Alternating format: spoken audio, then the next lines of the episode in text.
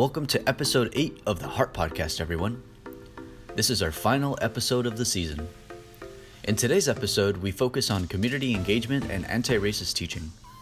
What's exciting is that all of our guests, including our fabulous students, are involved in community outreach and working with youth. Throughout our conversation, we will be hearing about how their community work informs the way they approach anti racist teaching.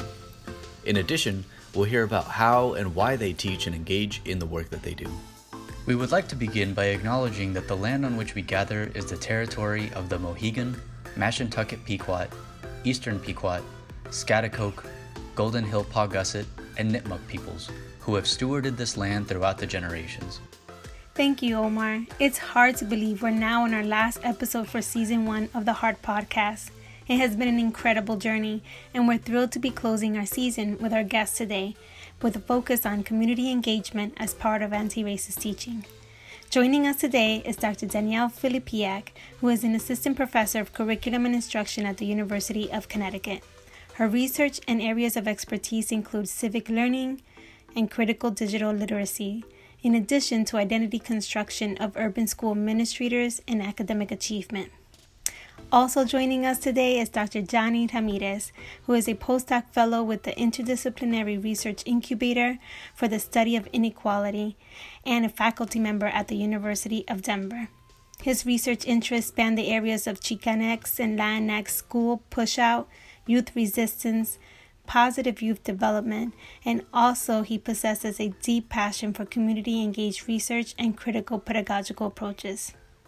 We're also excited to introduce Marisa Martinez Suarez, who is a first year, first generation college student and an emerging student leader who is interested in ethnic studies, community engaged research, and student activism. In addition, we have Brianna Aguilar. Is she's joining us as a fourth year student, also from the University of Denver, a first generation college student, and she serves as a chair of the Latinx Student Alliance at the University of Denver. We are so grateful for you all joining us today and look forward to learning from you during our conversation. Danielle, can you get us started on the conversation today by sharing with us how your work with communities and youth in particular inform how you approach your teaching and what that looks like in your classroom? Sure. It's there's like I feel like we could talk I could talk about this all day, right? Into to, forever. such like it's such um it's work you know and it's it's not about even a product like sometimes we think that we're gonna like all of a sudden at the end of 15 weeks in the semester that like everybody's gonna be woke you know or you have these predetermined outcomes right? But really it's about this process and it's very um it's also a spiritual process right? And we a lot of times we like to put our you know i think especially in teacher preparation we're really guided by like program goals and outcomes and so on and so forth that and, and kind of like this neoliberal agenda around like you know um producing numbers right?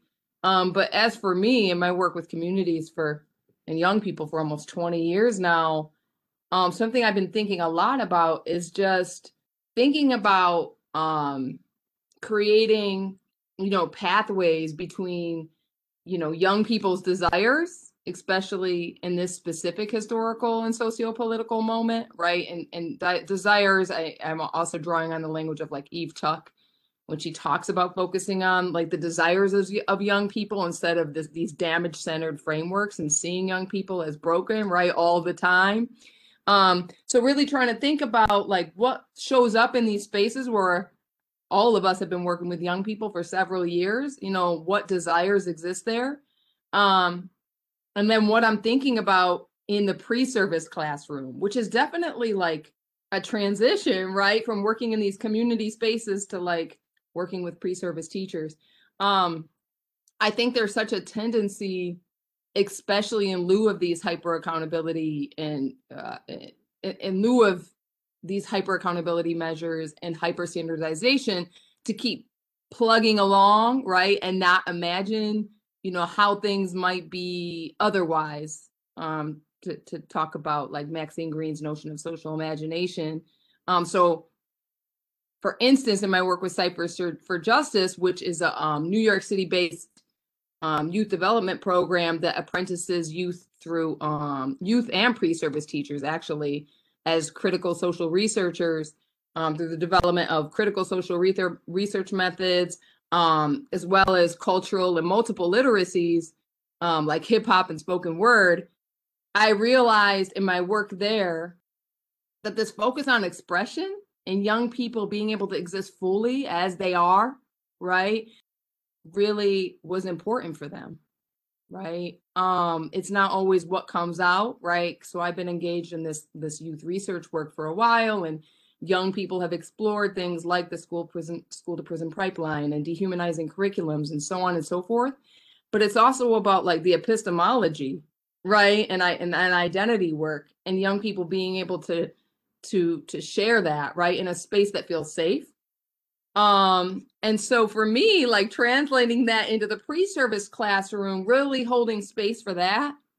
Um, I gotta ask you, Danielle, actually, you just look, you're like, yes, I want to know about that. I feel like you're, you're, you're, you're navigating or bringing together two different worlds. I feel like there's the community underground youth work that you're talking about, this free expression where youth can like just be and then you're talking about pre-service classrooms and right. every time you say it you you sound like uh, constraint is in your voice when you're saying pre-service P. So I want to know what happens in your classroom. Like, how do you bring those two things together?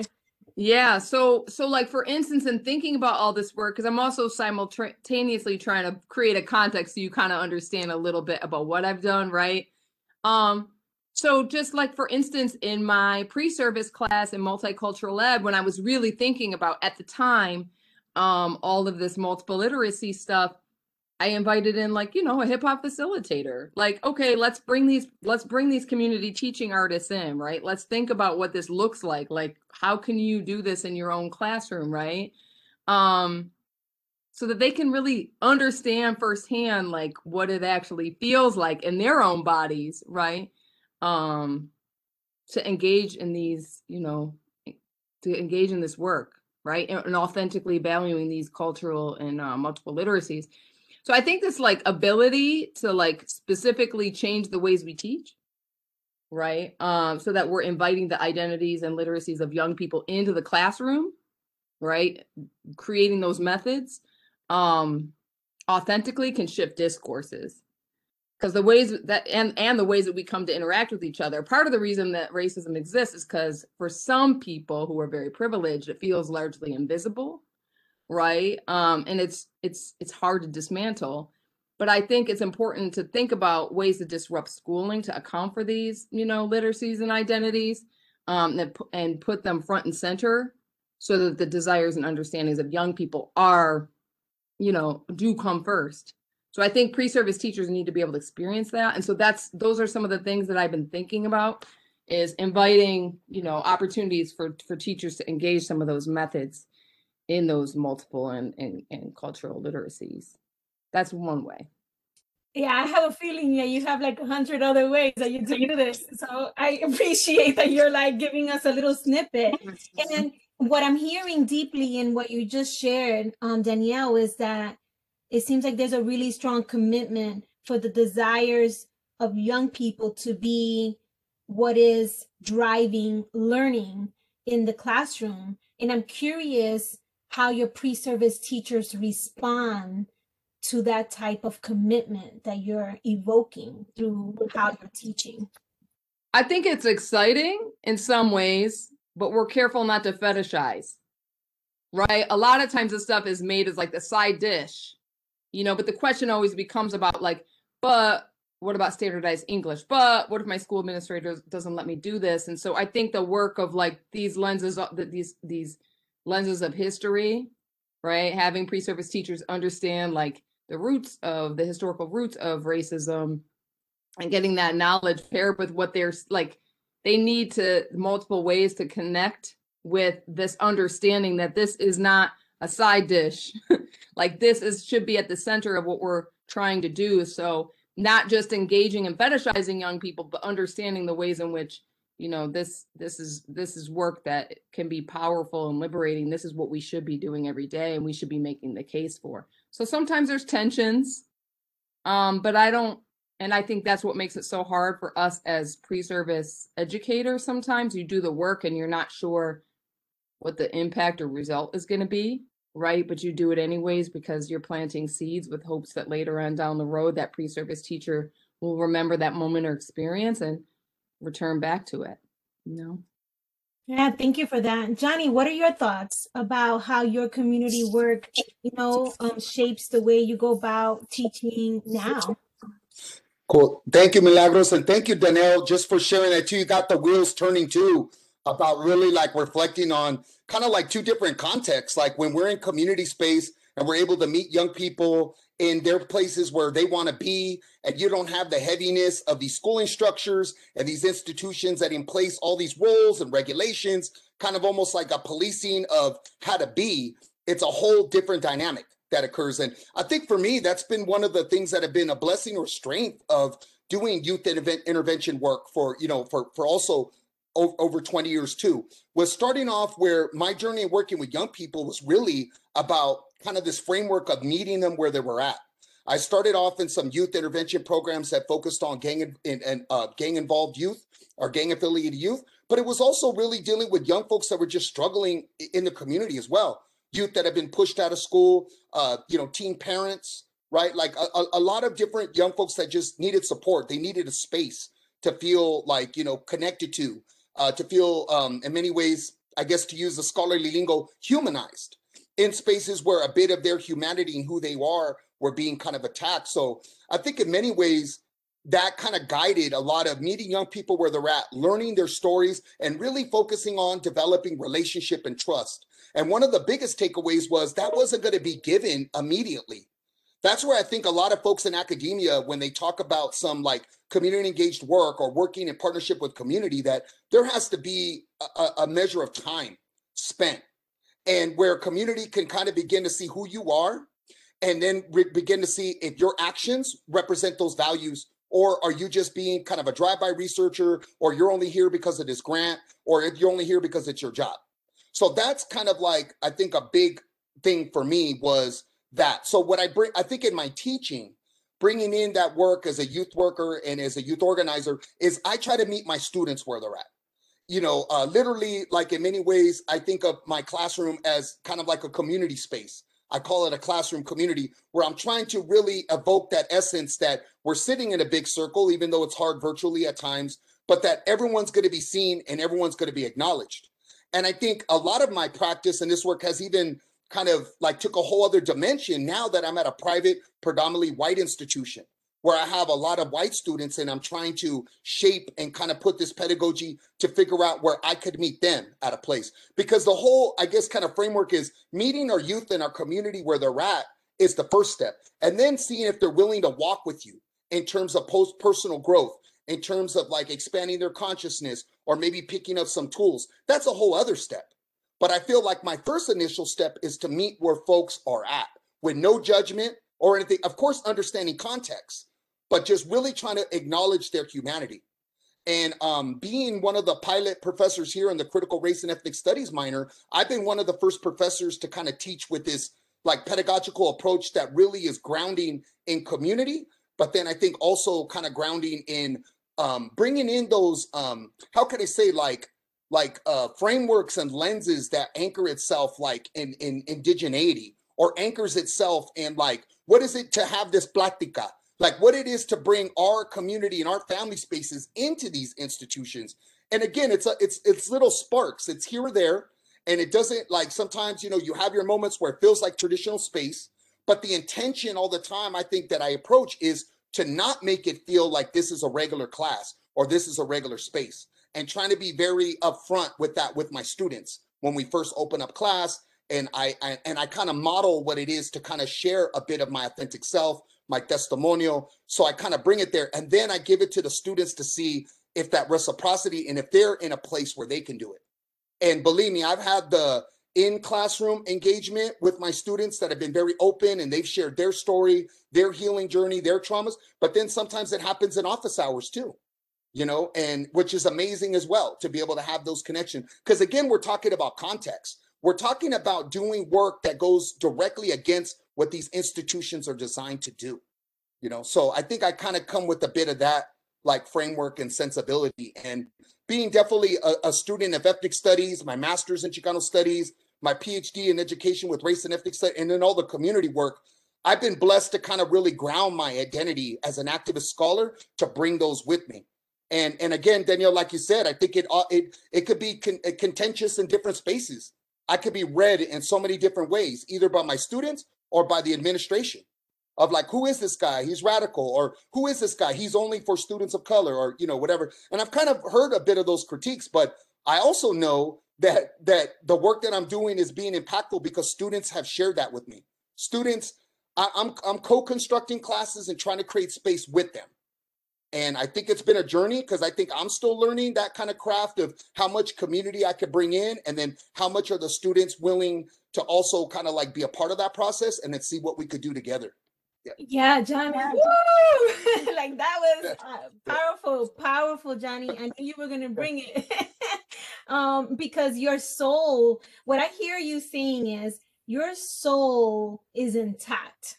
You know, like everything you do is the same, whether you're doing it in the community organizing space or in the classroom, because right. you're bringing soul work to the work. Your intention's the same is to meet people. And when you say, when I'm hearing you say like meet students where they're at, I think you're you're saying to the effect of like wherever they are in their own humanity, in their own human experience, in their own lived experiences, meeting them there and then mm. seeing where they want to go and can go and want to go in terms of their um you know transformation of consciousness and then putting that consciousness to to work right? To create change wherever they choose to to create that change. So i feel mm-hmm. like that's really powerful. And something uh, you raised also i want to ask you to elaborate on is um you mentioned that this is the first time you're kind of doing it in a predominantly white space you know in a private institution. And mm-hmm. i'm curious about how you stay intact or mm-hmm. how you approach your teaching so that it stays intact mm-hmm. given that context like what, what does that look like for you? Yeah thank, thank you milagros. I think what's really kind of an, and i've heard this from other uh, like amazing colleagues that kind of do this work too is that you know the students hold me down. A lot of times because you know i've used this phrase with some of the student activist group. So there's a student activist group at du called rar righteous anger healing resistance and in that group in particular, it's almost like the the saying that I passed on to them was something I learned growing up, like being in neighborhoods, was you know, somos pocos pero locos. We might be small, but we could get crazy. Like we could do we could do some work, right? So a lot of times that vibe, I feel that vibe when I'm leaning on my students or different uh, uh, allies that are uh, tenured faculty come around and do that check in and kind of see like how things are going. But ultimately, I think was about building community with students, with faculty, and with staff, and having times where we could come together for either an event or like some meetings. And with those RAR students, it was about us having some Sunday meetings. We just recently had one. We had, uh, it was like a, uh, we all were masked up. We were at a park. It was about like 77 degrees. And we all just did basically kind of like uh, pulling a page from the healing resistance and activism work. We did a total check in. Where are folks at? How are they feeling? What are some next steps for either the summer or if you're graduating, what might be your next steps? How can we support you? And then the very last 15 minutes was kind of like, these are some ideas of what, how we want to pass the work on to next year and stuff. And at that moment, I thought, wow, like, look at this community that kind of like grew out of a bit of like activism, but then now is starting to feel more just like a, a, a community where there's a sense of connection and a sense of restoration that we're, that it's the community care piece is what I'm getting at. And I and I think in in a in a way, uh, maybe being in a private, predominantly white institution that oftentimes hostile and all that, it kind of helps in terms of like really uh, uh, uh, pushing us to connect and not let ourselves be siloed and be divided around a whole bunch of things that we're able on, on a Sunday to make time for one and to be able to come and link up. And if we would have had our phones up, we would have had like three other people sitting on the phone call too with us at the park. So I hope that I hope that kind of answers your question, but I I, I really do think that uh, being in this context, like even those lines of like you know, of course, as faculty, there's so much privilege. I have my education, I have a salary, I got medical benefit. You know, I know it's in a different context, but of, of students. But when it comes to dealing with all the the the excuse my language, but the of white supremacy and colonization there, that it many times is overt. We have to look to each other for that support and sense of community. And that would just be one of the messages because I was told early on, well, if you do that, you're not going to be, if you have two uh, strong relationships with students, it's going to be a backlash. You're not going to seen as a serious professional. You're not a doctoral student anymore. You're a professor now. You've got to like kind of take up this posturing or whatever. And I'm looking at them going, well, first of all, that ain't me. And second of all, I've been doing what I've been doing and it got me here now. So, of course, there has to be healthy relationship boundaries that might be there. But the fact that I can't see myself in community with my students, their community, their family, their relationship is like that that's that that goes against that's an antithesis to how I do this work. It's you know, you know what I mean? Like if I want to be able to show up authentically and connect with folks, I'm thinking the students, if they want to build in the same way, we should be able to do that.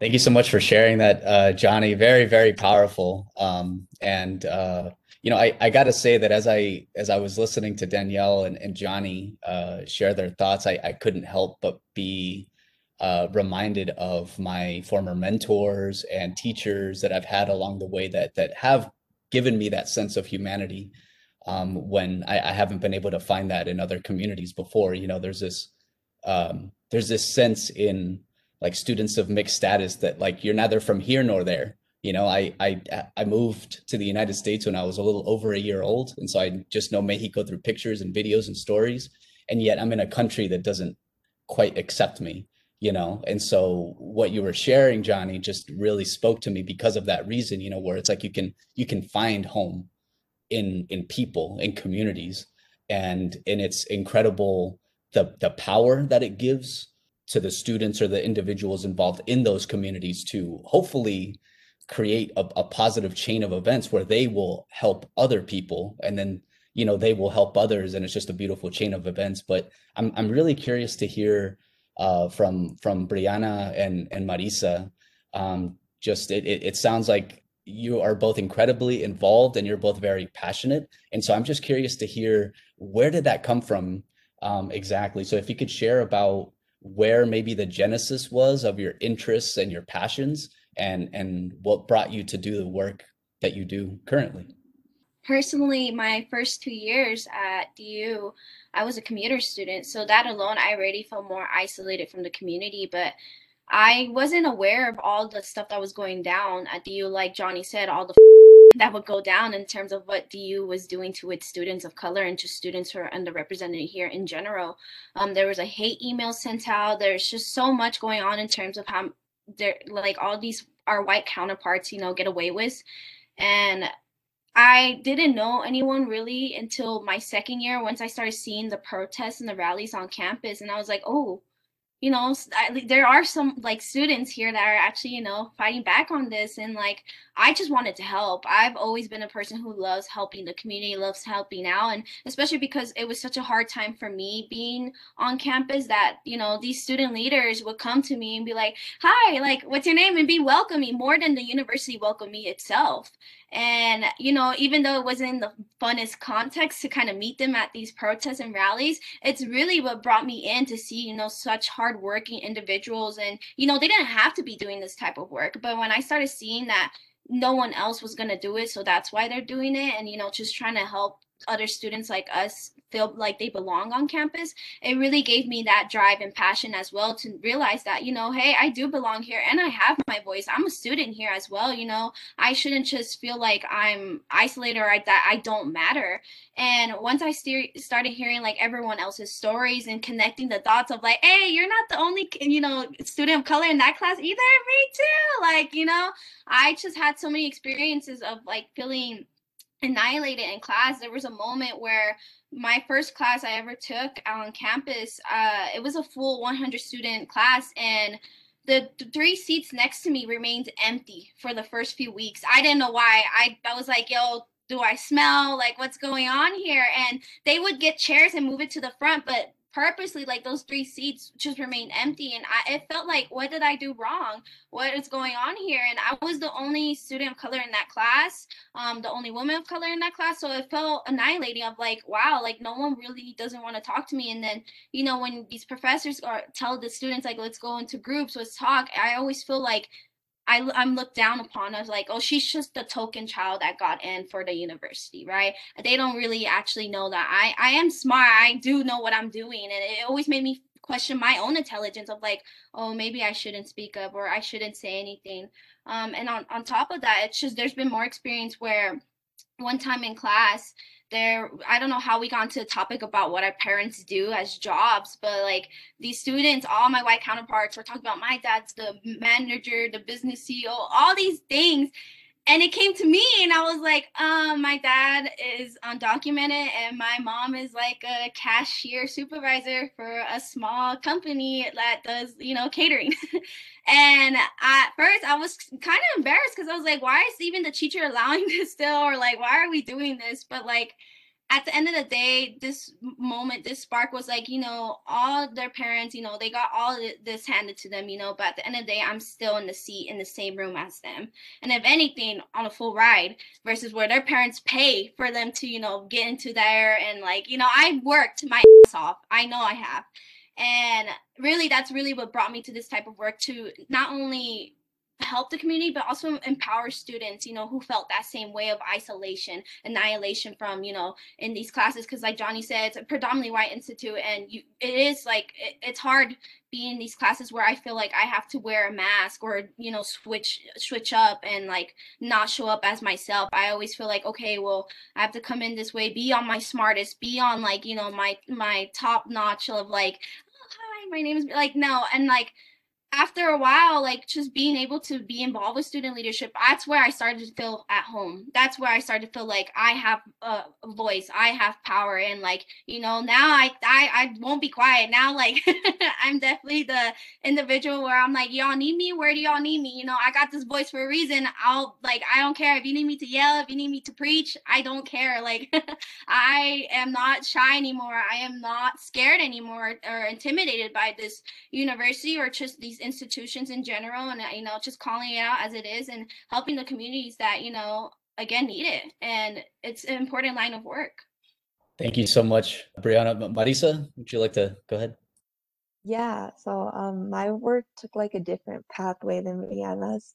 Um i mine started like my junior year summer when i took a course on the history of education and how it's like where it started and who was allowed an education and who wasn't allowed an education. And it was in that moment where I really started to reflect like, I feel like I was so numb to the point where I just accepted my curriculum to be what it was. And I, when I saw that, I realized what I deserved. And it was like such a moment of realization. I was like, why is it that I'm basically 17 by this point and I've never heard the stories of the Chicana and the Chicano walkouts? Why is it that I've never heard about all these leaders in my community? And I guess I just had gotten to the point where I didn't even think that like Latinos could be leaders. And I know that sounds so like not true, but like at that moment, I was in that stage of my life where I just I didn't see those like points of representation. And once I saw it, I felt kind of like cheated and I felt like robbed from my history. And I just started to reflect like there are so many kids that deal with issues of identity. Like for me, like I, I related to what you said. Like I was growing up in this atmosphere where my grandma would be calling me a gringa, but my documentation status would not be saying the same thing. And it just I know there are so many students who like deal with those issues of identity and just having that space to heal, as Prof. Johnny says, like it really makes an impact. Like when I'm in Prof. Johnny's class, like he tells us like if you see any way that like the content that you're learning like relates to you speak on that and heal from that and like also realize that like the like the experience that you experiences that you've lived through like those are lessons within themselves. So in a way like whatever i learn in like in class i also learn it within myself and i feel like that's what i don't get from some of my other classes is that is that they don't show me like how it relates back to me. And since then like my work just goes around like making sure that kids have that representation and also have that space to heal. And I'm really early in my journey, but like um just like these pivotal points in my lifetime where I've been like exposed to like what I deserve has really taught me a lot of what I want to give back to my community.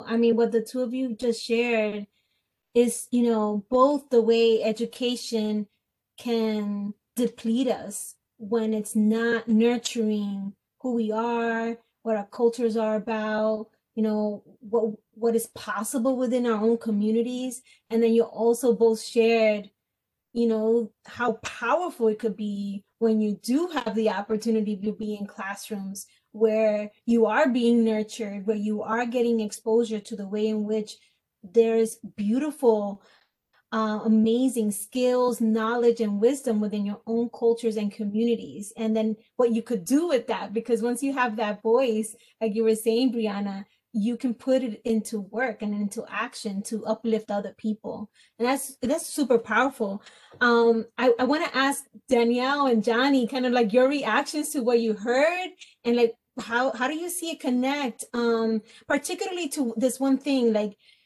everyone's bringing up these complex issues like interlocking systems of oppression that shape experiences it's not like one identity but like the the whole system at play I, am curious your response to what you just heard and curious about how you potentially bring that intersectional lens into your own anti-racist teaching. Danielle, you want to weigh in or Johnny, either one?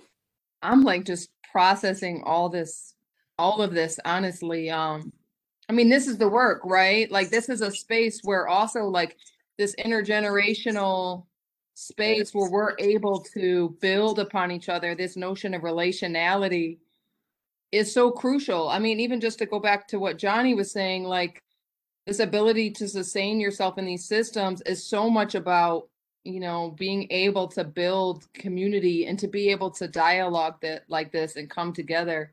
Um, I don't even remember what the question is, but I'm just like, this is where it's going. You remind me a lot of um, and I, I've spoken of her a lot. I've spent some time in her living room um, of Grace Boggs who talks about this idea that like you can't change any society unless you feel responsibility for it and unless you see yourself as belonging to it and responsible for changing it so what you all as young people you know marissa and brianna i just feel so inspired by your words and just kind of going back to this notion of like dignity and belonging um, and also this sense of agency.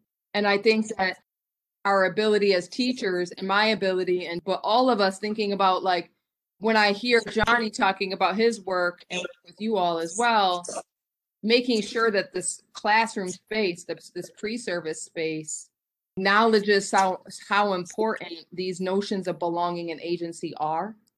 That it's not always just about like let's just get through this, meet these standards, but like let me model for you what this idea of belonging looks like. Let me model, let me give you opportunities to see how this work can be transformative for communities. And if we're not doing that in our classrooms, and there's times I've been called out, you know, oh, yeah, me too. Mm-hmm. This is a hard space. Like this is a bit, I have been so humbled by my experience here at UConn because it's a very different context than New York City and Detroit, right? And so you're working with all kinds of identities and all different people's ideas of what social justice teaching looks like but what you are again reminding me is just how important it is to um that like the revolution is attached to making sure young people feel like they belong and also feel like there's pathways to be able to do something about these systems that exist and that there is possibility and hope and disruption. You, you know danielle too and, and i wanted to build on something that was like like kind of like clicked a little like light in my thinking too. When you early talked about kind of like like in this work sometimes there's always like a push for the outcome the numbers um like kind of community work the sign-in sheet how big how many people attended what and and in edu- and in, in as educator professors um you know the, the push is well how rigorous was it? Uh did the students like how many assignments? What was their points? But that's that's one part of it. But i think what gets lost in all that is the process to get that. And i think through the years that's a big point of of my growth in an area where I think as a young organizer and a young uh, person doing this work, I was always about the outcome. How big could we get this event? How crazy could we get taking over City Hall or or going into the chancellor's office or whatever? I was kind of that driven on the outcome piece. But if you really sustain this work, you recognize that the power, the transformative is in the process. It's actually in the journey. Yes, you always want that po- positive, impactful outcome. But if we're hurting each other or causing each other harm or silencing each other and dehumanizing on the way to get there, then then really are we doing like are we really honoring the work and our ancestors are like like no. And if you do if you're a student of social movement history and those type of organizings unfortunately some of those organizing spaces and movement building spaces were some of the more toxic spaces that were there for women for lgbtq plus folks right? Like it, it's it's you know so i think i bring a bit of that sensibility i'm all about process i think like when i come in and i open up space with folks I'm, I guess, ready to share a bit of my story, a bit of my testimonial, but then also show some examples that motivate my intentional work. So one of the things I share with the students is a documentary called Precious Knowledge that outline that kind of yeah that that that talks about the Mexican American Studies um, uh, uh, fight at Tucson Unified School District in Arizona. How the research was indicating that students were achieving like higher test scores. There was an increase in uh, uh, Chicanx Latinx uh, graduation rates, like all this good stuff. And then, of course, racism, the structure, it all comes and they shut it down. And then it shows the students mobilize with their family, embracing their indigeneity, and and and move forward into a movement to fight for, for their education for the future generations. Um, that piece is very intentional when I share with my students, and I think that and the uh, and the nod to In Lak'ech, tu eres mi otro yo, you are my other me. That kind of Mayan indigenous philosophy. That kind of again, when we think about all of our identities and how we could show up I think at that discussion is just a recognition of our humanity, I think at first. And then we build that our humanity is those identities as well. We bring those with us. And can we create a space where we could show up and see one another and acknowledge one another and validate one another? And again, that's bumpy work. That doesn't, those spaces sometimes, what I would kind of call sacred spaces, they don't happen all the time, whether in community or in university. But I've been blessed and to have certain moments where that's happened.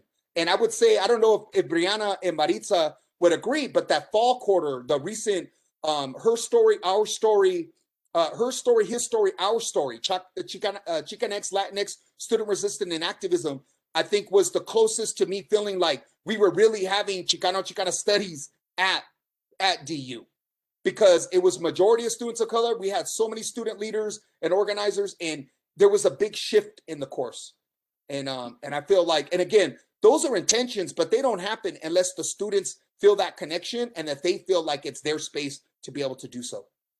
Johnny, I could I could add to that. Yeah. Like I think earlier someone mentioned like what it's like to even be in one of Johnny's classes and really honestly I didn't take one of Johnny's classes until my third year and that was when COVID had began so it had to be like online and that was my first time but honestly like on on campus all of my classes i i dreaded going to them. I was never feeling comfortable and I always felt like on the edge or anxious going to these classes. But when I come to Johnny's class, I feel like I could let my guard down and be myself. Like it makes me want to cry low key because you think for an institution that likes to advocate diversity and inclusive right. inclusive right. excellence and you know they cost more than Harvard, but I'm I'm not feeling like you know the product of that. Um, but going to Johnny's class, I never, I, I was always was a smile. I always was like, well, I'm gonna wake up on time for this, you know. And actually, like, I didn't feel nervous to raise my hand and to actually like engage with the class. Every time I left Johnny's class, it felt like I actually got something out of it every day. And not only just felt like, oh, robot, like, let me just turn in this paper, let me turn in this assignment. No, it was actually personal and a, a good self development to myself and to the community in general. And I really just, it makes me frustrated that it took that long and that there's not a lot of classes like like Johnny's and like I really do think that like the reason why like a, a, lot like our community loves Johnny in general like his teachings again like he says like you know Johnny shows up as himself too. That made me feel like all right like he's being real you know?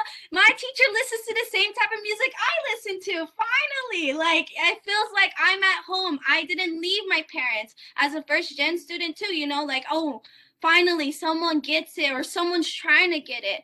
And it, it makes me you know sad to realize there's professors who are like, well, this has to be a professional. Like you, you call me by, you know, doctor da da da, and like I'm like, okay, that's cool, but you're never gonna get to your students that way. Trying to act like you know you have this role, you have this title, this authority, cool. That, but that honestly, that pushes me away from professors here on campus and just in general. Like I'm like, you're not even trying to get to know me. Johnny's at the Garden of Sas. Johnny's there. Like that's how that and that makes me want to be more engaged. That makes me want to take more of his classes. That makes me feel like I'm actually getting my education. Like at the end of the day, um, I can only really say that most of the things I really am learning have been from taking Johnny's classes, and that was towards the end of my third year up until this point and my first two years it feels like a blur. I don't really remember much material. Again most of the professors here are just more like you give us our product there you go. It's kind of like that capitalist structure of like we do this work our labor you grade it cool on to the next set of 100 students we got to teach. Versus johnny it's like you know my first name you know my my prima my tias all this stuff and he's trying. He's actually trying to build that connection with students. And then again not everyone is that that same way of like oh i like it takes a minute and i like johnny said like it's like a lot of these professors too want to come in and think that you know we could just trust them right away or that you know we just need to like believe in them and just go in and like have faith that you know they're gonna do us right. But like really I, I appreciate johnny's like patience and always you know letting us know that hey if there's anything i'm doing wrong let me know. Or hey what do y'all want to talk about today? Johnny never ignored the outside issues that were happening outside of classes versus other classrooms, it was always like, okay, we're just gonna next slide lecture, da da da. There, did you not just hear about the mass shooting that happened? Did you not just hear about the police brutality that's happening? You're not gonna address that. You're not gonna talk like you're just gonna act like we come to this classroom and everything's gone. You know, of course, my white counterparts have the privilege of doing that, but I'm sitting here thinking, oh my goodness, like what's next? Like, and all these thoughts run through my head versus these other professors again i i don't feel comfortable or like you know going up to them being like hey can i get an extension on this paper you know i'm planning this huge protest uh, these like events and stuff like that i'm i'm doing the dirty work of du for diversity recruitment basically and versus Johnny, I could I feel comfortable letting him know, like, hey, can I please get like and it was always because he knows he sees it and he's there versus other professors, they're not there. They're not even here in the community. They're just here to, you know, teach the hundred students they gotta teach and then they leave.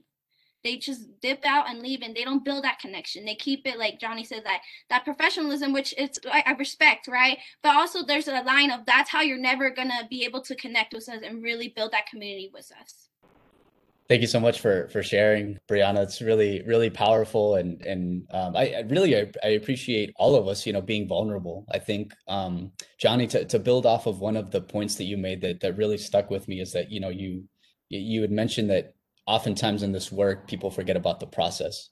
Um, in addition to that, I, I feel like people don't create sustainable systems. Also, you know, sometimes really great initiatives happen once, that's great, and then they disappear because no one's leading that initiative.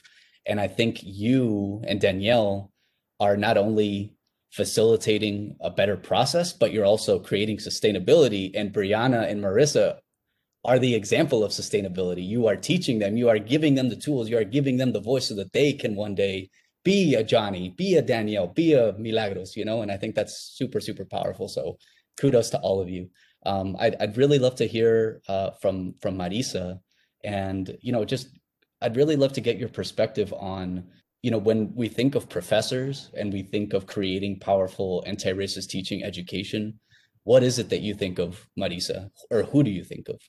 Yeah. Um, so when I took the class of Prof. Johnny, it came at like I feel just the right time because it was during my first quarter at DU, and all my other classes, like Brianna said, like in high school, I went to a school that was like predominantly like 80% Latinx. And now I go into the school where I'm like the only one in my classroom. And my teachers definitely made me feel that like, even if they cared, they would microaggress me like so bad. And sometimes like unintentionally, like with no like malicious intent, but like they just couldn't relate to my experiences.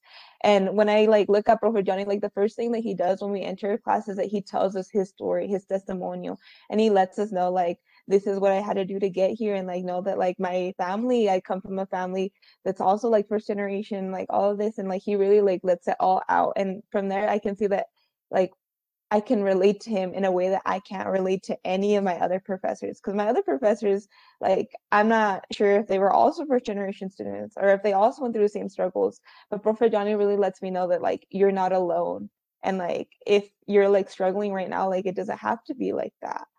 And I don't feel like I get that from my other professors in the same way. And sometimes, like, when I reach out to my professors and I'm struggling, I kind of feel like a burden. And I don't know, like, I know that sounds bad, but I don't know, sometimes like you're scared to reach out because there are those like hierarchical relationships with teachers that like I'm the one who carries the knowledge and I'm just giving it to you.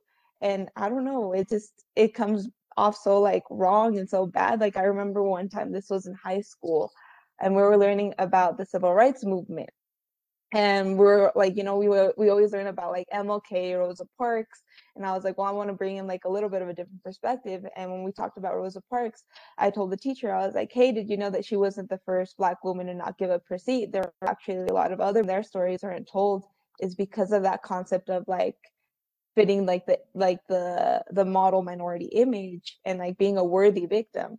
And then he's like that's not true and then he moved on. And just I feel like that happens a lot. It's like your points are cut off and they're not seen as valid, or it seems like, oh, you just want to bring up this perspective, or I don't know. It just it gets so frustrating to me because when teachers always try to do like how um, Daniela was saying that it's kind of like it's seen as a side thing, and when people treat it as a side thing, it goes into like this realm of like almost like oh we only have stories like of oppression and we don't have stories of excellence. We don't have stories of us being leaders. We don't have stories of us like community organizing and we don't have stories where like we're doing great things. We're only seen as like victims and that's all that we're ever going to be. And even that in itself it gets degrading to only see yourself like oh wow yeah well i guess i'm only going to be like a migrant farm worker or this or that. But like when you actually get to hear these stories like it becomes empowering and it becomes like the sense of like there's so much I can do in my life. And I feel like it's so frustrating when you aren't taught those like perspectives. And I feel like I get that a lot with Prof. Johnny. And I love how like he always like validates anything that any of us say. Cause I feel like sometimes when I speak up in some of my classes, it's like, oh, okay, well now on to the next student. And I don't know. I don't feel like I get that. Like I feel like when I'm in Prof. Johnny's class, it's more dialogue than repetition. And I feel like when I'm in my other classes, it's more like okay, well, this were these were the key points of the reading. But I feel like it's more engaging in community and having like how you said, just being together and healing together.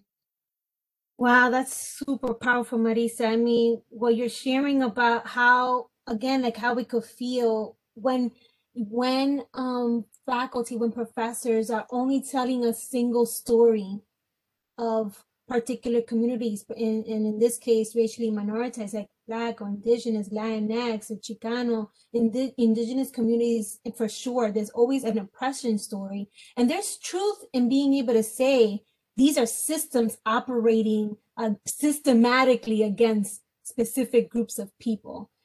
But it's not a complete story. It's not the full story. There's so much knowledge and wisdom and um, and and love and things that we know and, and are cultivated within our own communities and households that can be rich knowledge that can actually advance the disciplines if we let it into the classroom.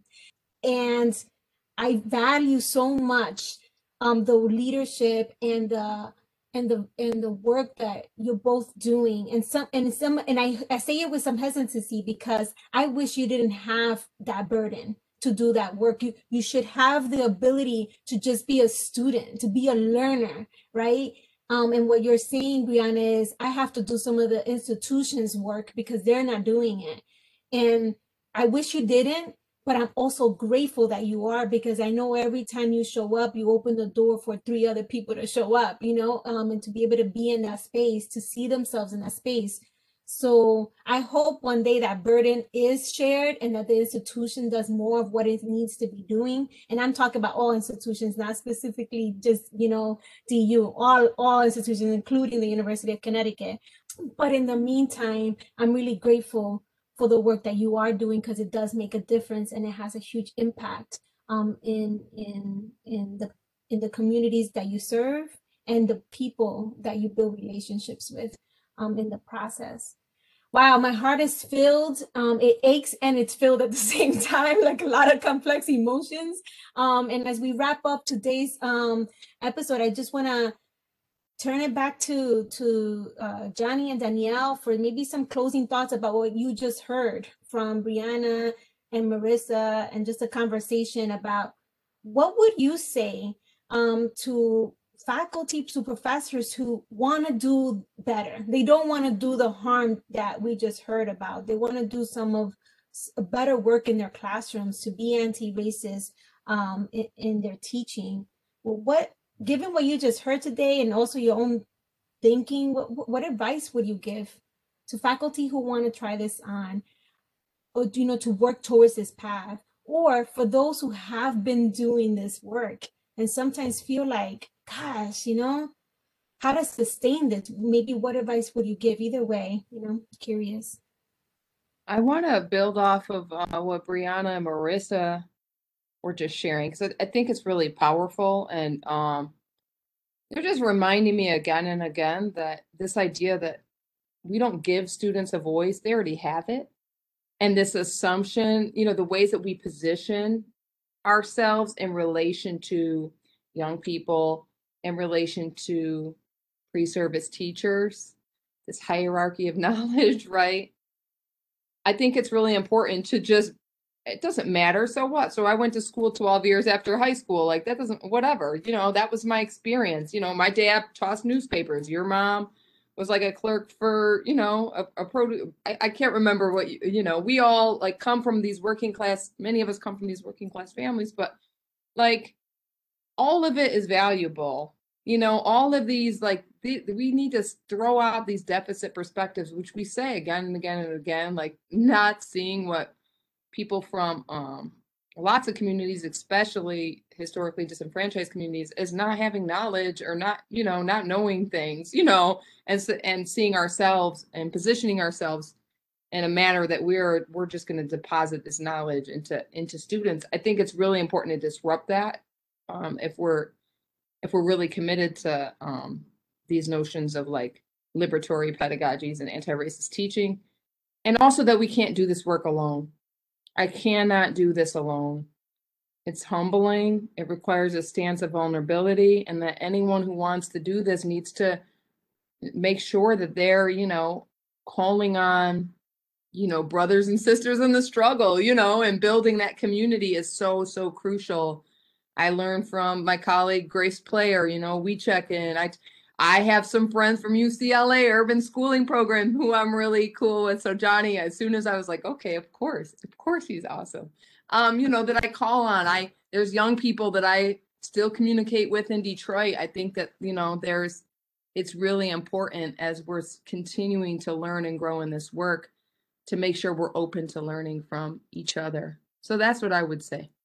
Thank you, Danielle. That was beautiful. Like I echo everything that you shared, and I would and I would just say, like in my experience, a kind of observation when I've seen some educators, whether they're kind of K through 12 teachers or even in higher education, that I think there just needs to be a real genuine desire to want to be able to really, like you were saying, activate students, their voices, their experiences. So I think one, it just starts with that humble intention of wanting to do it and then starting to look to potentially what resources that might be there to be able to do that because we definitely need more community of educators that one check on each other's care but that also could collectively come together to do some of the lifting like pedagogical pedagogical lifting curriculum lifting you know share strategies on how to build. And and i think one of the the things that i think doing community work through the years is always kind of like schooled me on was a lot of times, sometimes a smart move is to build relationships with folks that are doing the work or that hold those identities or that have that experience and bring them in and honor them in. So I think a lot of this just has to happen with the agency that you first need to kind of engage in to want to do it versus saying, well, I can't do that. I hold all these identities of privilege. You know, I'm, you know, I might be white, middle class. Well, I don't share this experience. Well, then like, yo, go, start going on your journey start plugging in reach out to like a teacher of color uh, uh you know group that does this work uh, plug into like an ethnic studies campaign or something you know I think a lot of times it's it's about folks like getting past that. If you really want to do it, you've got to like now take the next step in your journey to go out there and make those and make those connections and and and and find that because I know that there's folks out there. I know at UConn that there's amazing folks like yourselves and other educational leaders that would be there to help you on that journey if you really wanted to do it. Well said, Johnny. Well said to really everybody. Um, uh, I think Milagros and I are very thankful for today's conversation. So, w- with that said, Danielle, Johnny, Brianna, Marisa, thank you so, so much for your vulnerability, for your willingness to share such wisdom about what liberatory education could be like when we center trust, authentic relationships, um, and are truly committed to communities, as, as you expressed, Johnny. You're also inspirational, and we're so grateful for the leadership and education you're offering both inside and outside the classroom. So, thank you so much. Um, keep fighting the fight, the good fight, and just remember, we're not alone. Since this is our last episode, we, Milagros and I, as well as Henry, who supported this podcast through his work as a student worker at the Office for Diversity and Inclusion at UConn, want to share some closing reflections.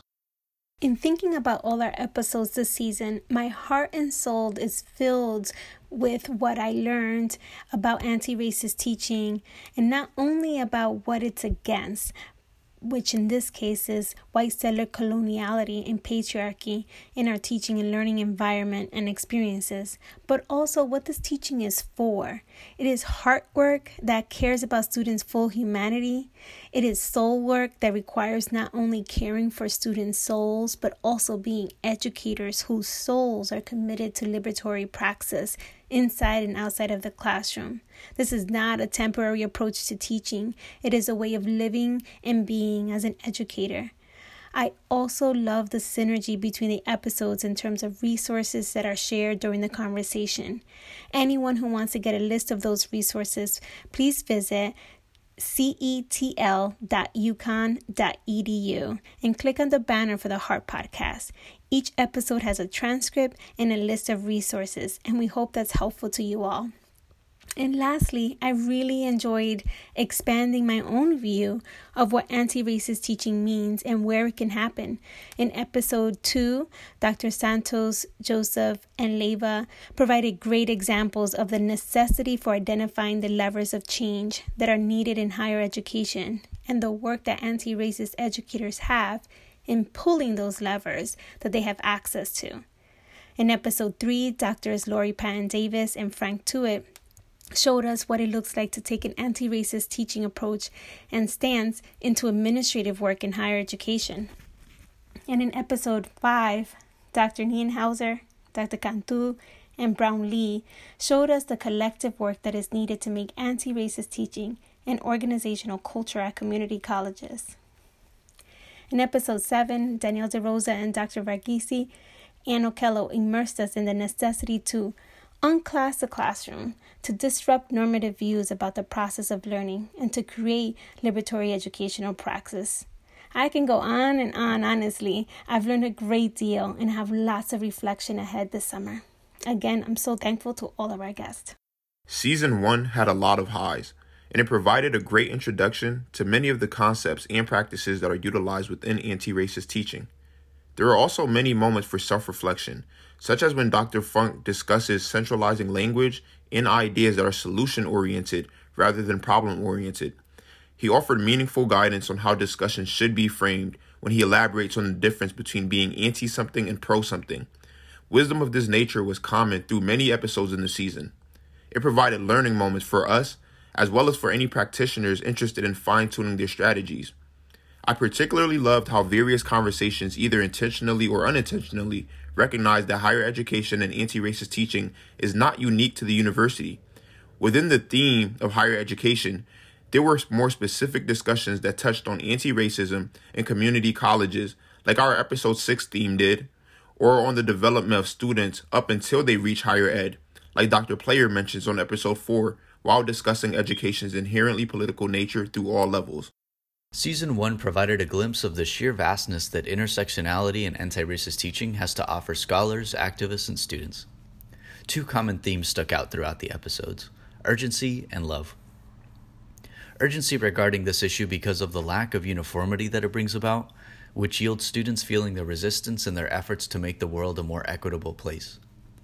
In addition, there is an incredible amount of love that's shared among the professors that we interviewed.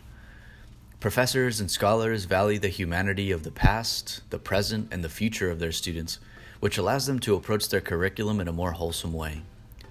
We even had the opportunity to hear from undergraduates who were directly impacted by one of their professors, and the results speak for themselves. The students were beyond appreciative of the support their professor provided them with, and they were also learning from his leadership by being student activists at the University of Denver campus.